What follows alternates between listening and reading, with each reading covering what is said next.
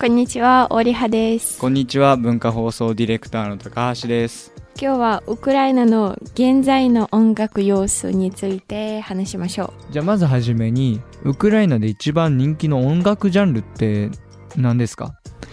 多分ポップスが一ポップスが一番、はい。どれぐらいあとはうんロック。ポップスとロックがやっぱり一番ポピュラー、はい。あとはうん多分ラップ？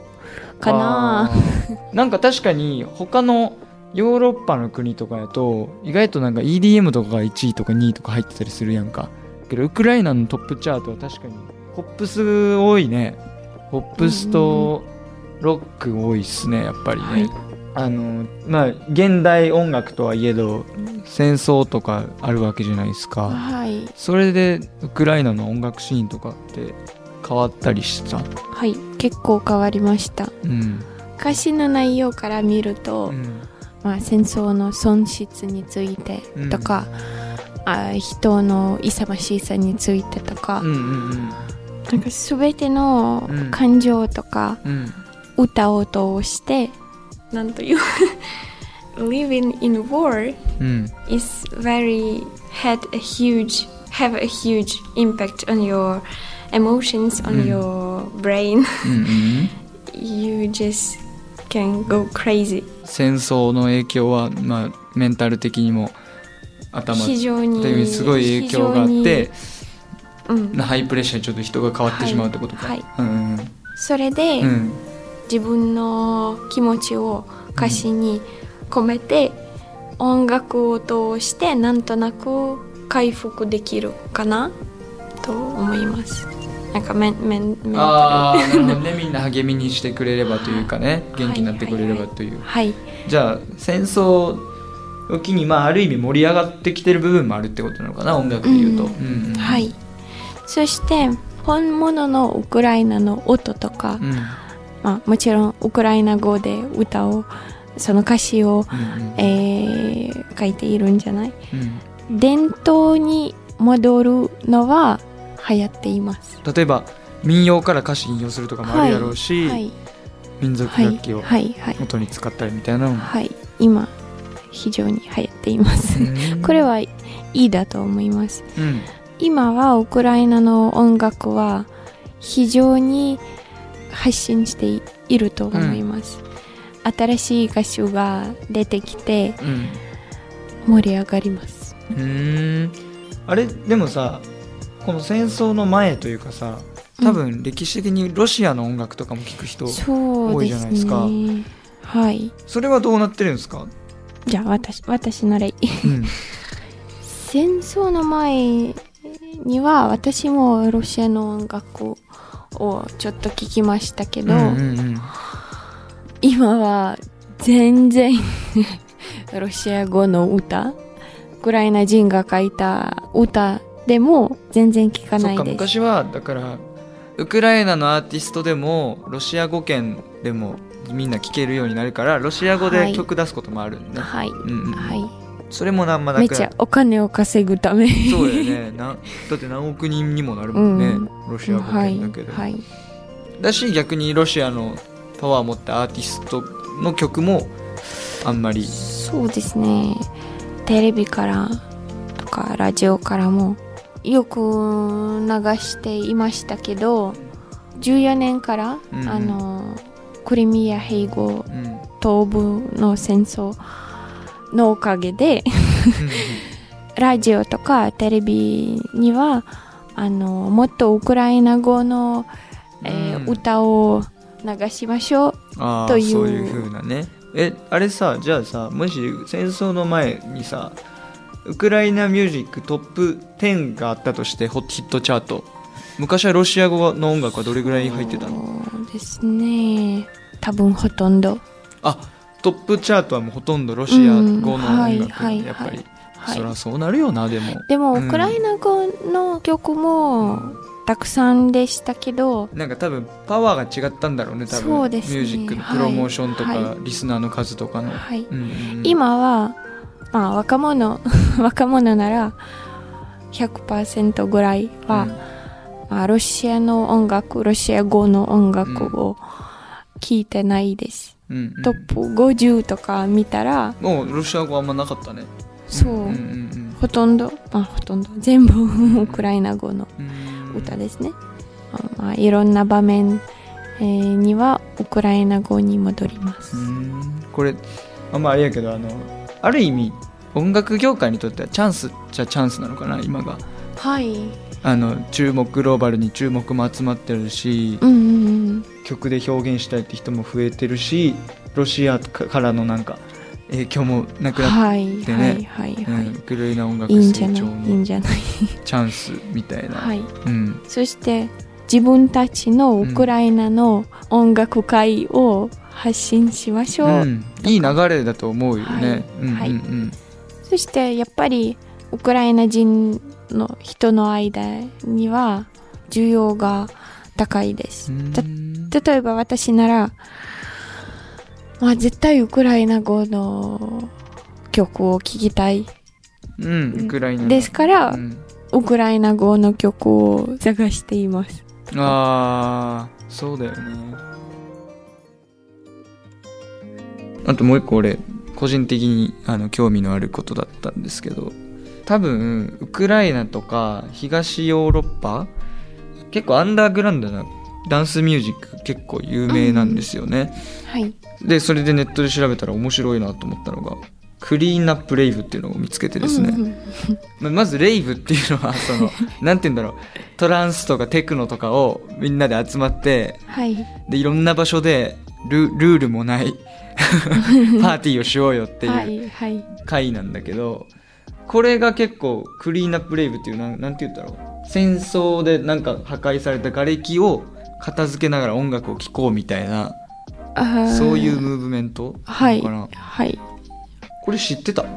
はい。あ知ってたの？へ えはい。うんじゃあまずはちょっと背景、ああクリーンナップレイブが背景ね、うんあのウクライナ人にとっ歌とか音楽はなんか日常生活に欠かせないものです、うんうん私が子供の頃おばあさんとか、まあ、近所の人がよくあの仕事をしながら歌っていました、うん。よく覚えています、うんこれ。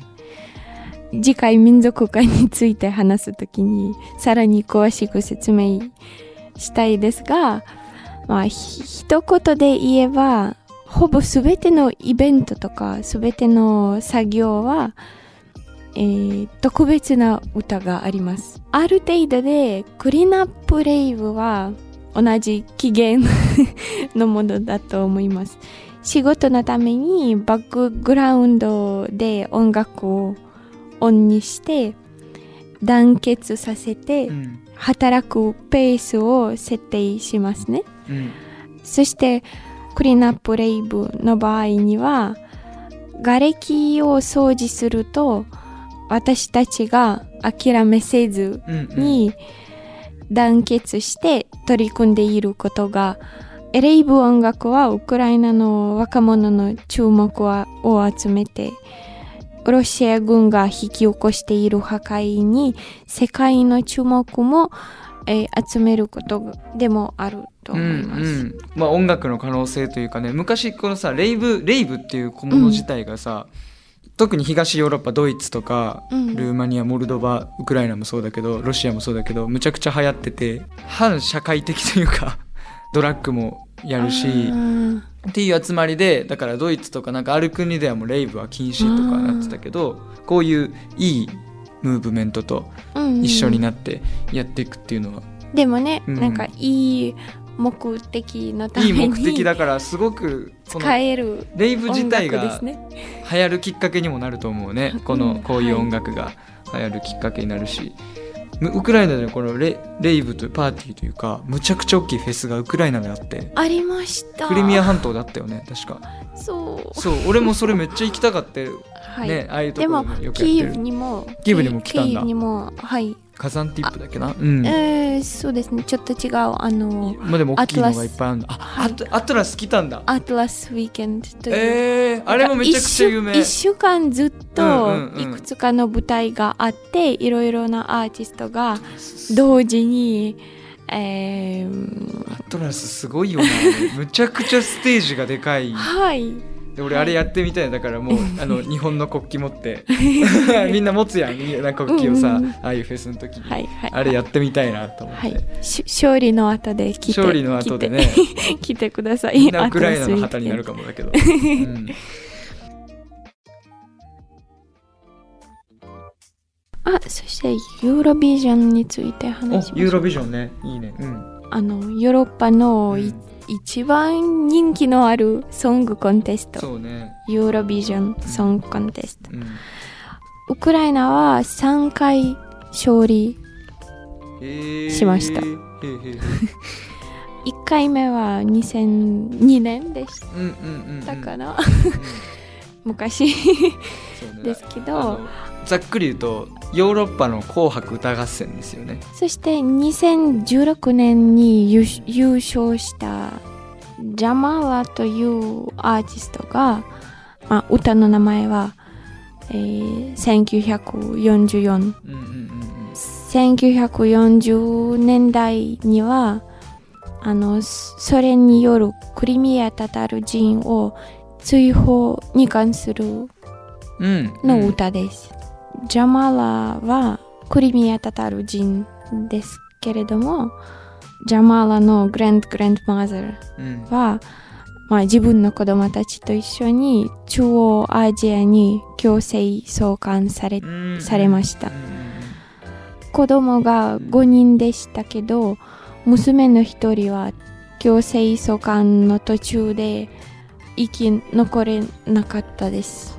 うんああはいはいはいそしてこれは背景としてうん。歌の、まあ、インスピレーションとなりました。そして、えー2014年にロシアによるクリミア併合の後、クリミアタタル人の大半が併合の受け入れを拒否していることから、えクリミアタタル人に対する新たな、えー弾圧が行われる中でリリースされました、その曲そだそもそもウクライナのアーティストやけどウクライナ語では曲、この優勝の曲はウクライナ語の曲じゃないってことだもんね。はい英語の曲ですけどあのソングの一部クリミアタタル語、うん。そのクリミアタタル語のうん。部分はクリミア民族の歌。あの、ジャマジャマーラさんのうんおばあさんが歌っていた、えあーなるほどな。クリミア民族歌です、すごいねユユーロビジョン、はい。だって2022 4年と。22年にも勝利しました。ステファニアという本当だ。歌で。だってあれですよ2021年だってモネスキンの次ですよね、うん、うん。はいそうそう、はい日本人日本人も多分有名だと思うイタリアのね、そそのステファニアという曲にもあのなんか民族的な音が うん。いっぱいです、じゃあこれから民族歌について話しましょう。そうしようね。うん。次回。次回はね。次回は民族の。はい。じゃあそのままじゃあ今回はウクライナにの音楽をもっと知るということで森葉ちゃんのウクライナ音楽トップ3をはい。作ろうかな？でトップ3は概要欄に URL を入れときましょうよ。YouTube か Spotify のね。ぜひ聞いてください、うんというわけで、例えばうん、今朝聞いた。あ今朝聞いた。今朝何聞いてた？最近はめっちゃカズカという俺今朝聞いたそれ。どういうアーティストなんですか？そもそもこのカズカっていうカズカ。ポップ。ポップスですよね。ポップス。うんうんうんうんいわゆる。です。うん。ちょっとでも日本人からしたらウクライナのポップスとか全部ちょっとダンスミュージック感あるよね。多分ね、うんはい。うん、ちょっと踊れるようなはい。日本で言う、まあ、洋楽みたいな感じですよね。洋楽だしね。カスカバンドは ウクライナ語ではカスカという言葉は昔話。へえ2018年にリリースされた曲が YouTube で5億回以上そう,、そう聞かれてそ俺多分それを聞いたんだと思う。一番聴かれていたソングです。へえでも曲名が 読めないから 覚えられない。これなんて読むんですか？プラカラという名前です。あの、意味は、だい、まあ、大体の内容は、女の子がうん。泣き出してたから、うん花のようにまた咲いてきました。あー。まあ、あ多分、Heartbreak ーあー失恋の曲かな？の後でめっちゃめっちゃ悲しかったけど、うん。再び花のように咲いてきました。なるほどね。でも今は違う歌が好き好きです。一番好。きな歌は何か一番好きな歌は曲名は「ミヤタ」えーミント。あこれが愛でないとしたら何ですか？おという歌詞。へはい。え私の肌に彼のミンミントのキスミントのキス？何やろミントのキスって？ミントの味。え？そのまま？そのまま？